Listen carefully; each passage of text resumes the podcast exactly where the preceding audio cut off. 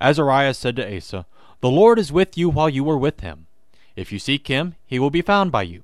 But if you forsake him, he will forsake you. 2 Chronicles 15 2. It's the basic understanding of life. If you seek something, you will find it. If you forsake something, it is forsaken. This is kind of the basic idea we have in this life. After all, Jesus also said, Ask and it will be given to you, seek and you will find, knock and it will be opened to you.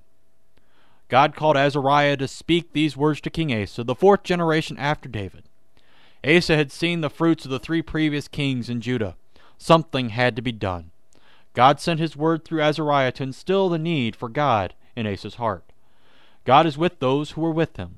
Those who believe in him have him in their corner, taking up their needs as their heavenly Father. Those who seek God where he promises to be found find him. Those who forsake God are forsaken by God.